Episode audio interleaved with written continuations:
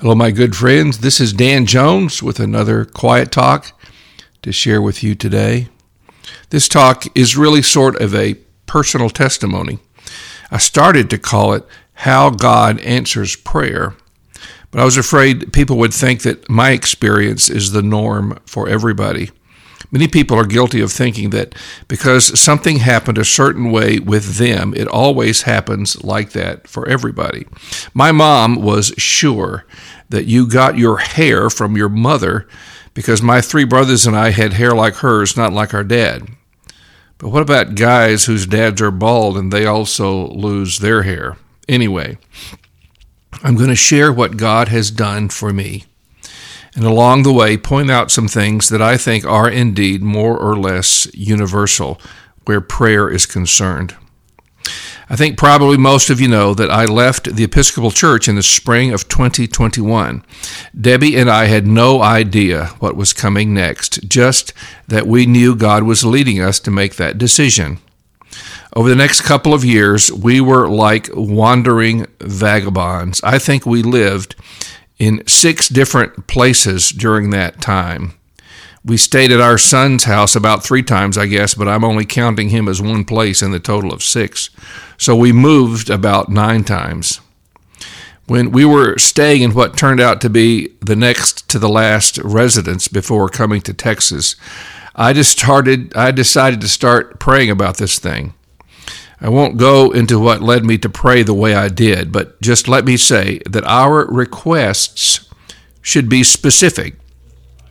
Now, that's one thing I believe does apply generally. If you need a car and you have 6 children, you're not going to pray for a Mini Cooper. So every day I asked God for a house with certain features. I wanted my wife to have a nice kitchen with lots of countertop space and cabinets to store everything. I wanted 4 bedrooms so I could have one for a study. And I wanted us to have an ensuite bath in the master. When I was praying this way, we were living in one of the temporary rentals. It was a it was a church parsonage, and I think they let us have it for 7 months. Naturally, we wanted a permanent place. We were tired of moving. I should point out that when I prayed, after listing my desired specifications, I told God that whatever His will turned out to be would be fine with me. Here's what I want, but the final outcome is in your hands.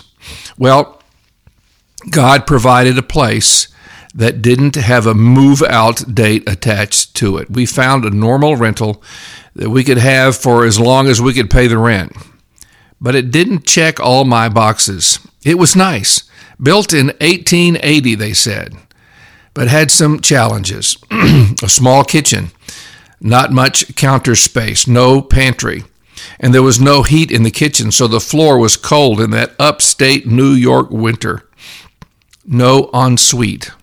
There were 4 bedrooms, so I had a small study, but I was grateful to God, and we were happy the year we lived in that old house.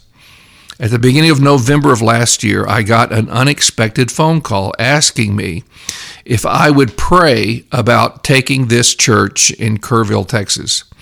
I told them I would think about praying about it. Long story short, it turned out to be God's direction for us.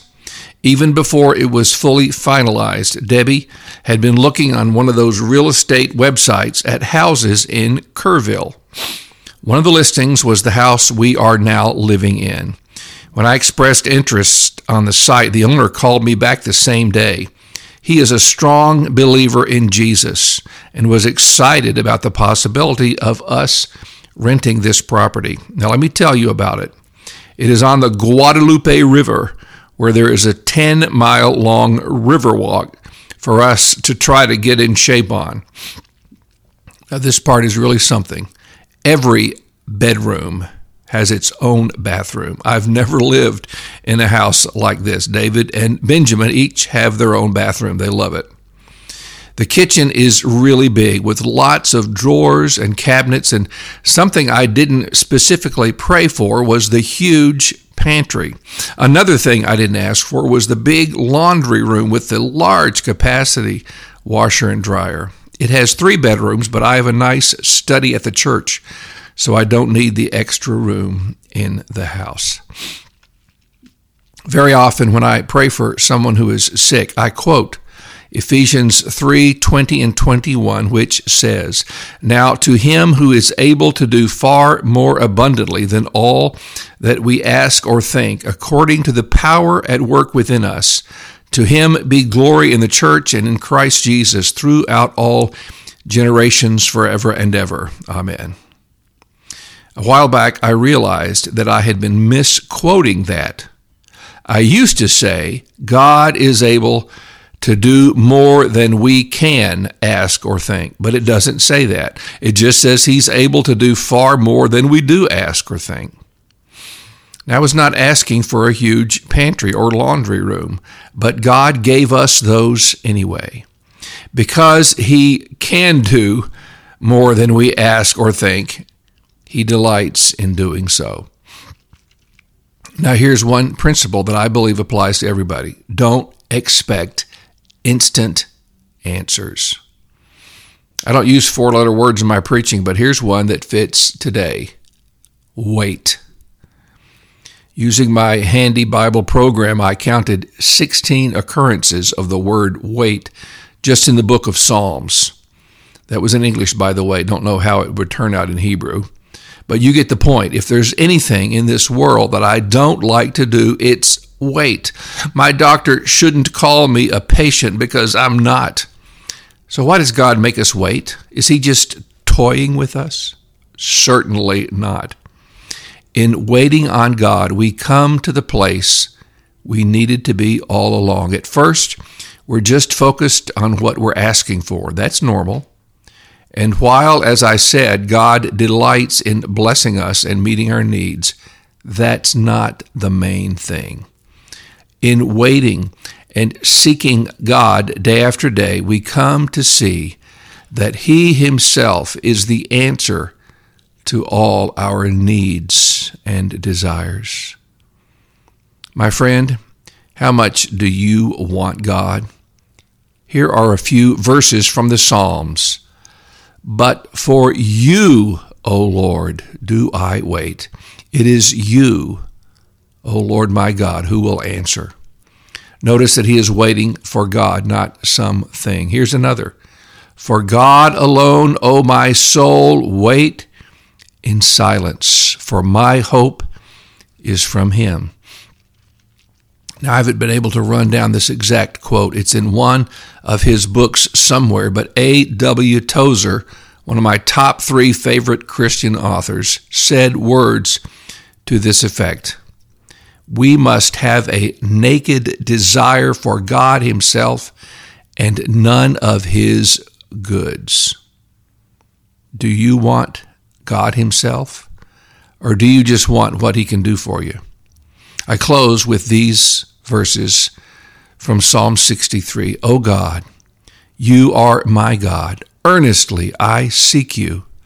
My soul thirsts for you. My flesh faints for you, as in a dry and weary land where there is no water.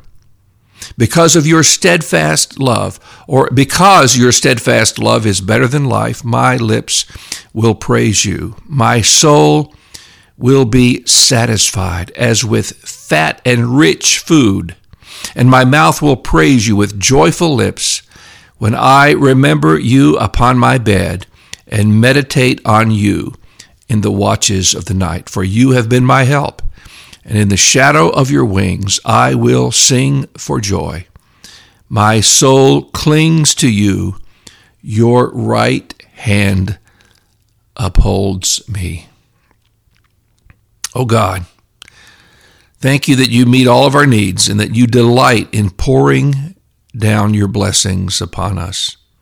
I pray for myself and for my listeners that we will have a naked desire for you and you alone, and that seeking you daily, we will be forever satisfied in your presence. And I pray this in the name of the Lord Jesus Christ. Amen. God bless you, my dear friend. I ask your prayers for us and the folks down here in Kerrville, Texas, at the church called St. Michael and All Angels Anglican Church. And it's sometimes called the Anglican Church of the Hill Country because that's where we are, in the hill country of Texas. And we thank God that he brought us here. It was a tough move.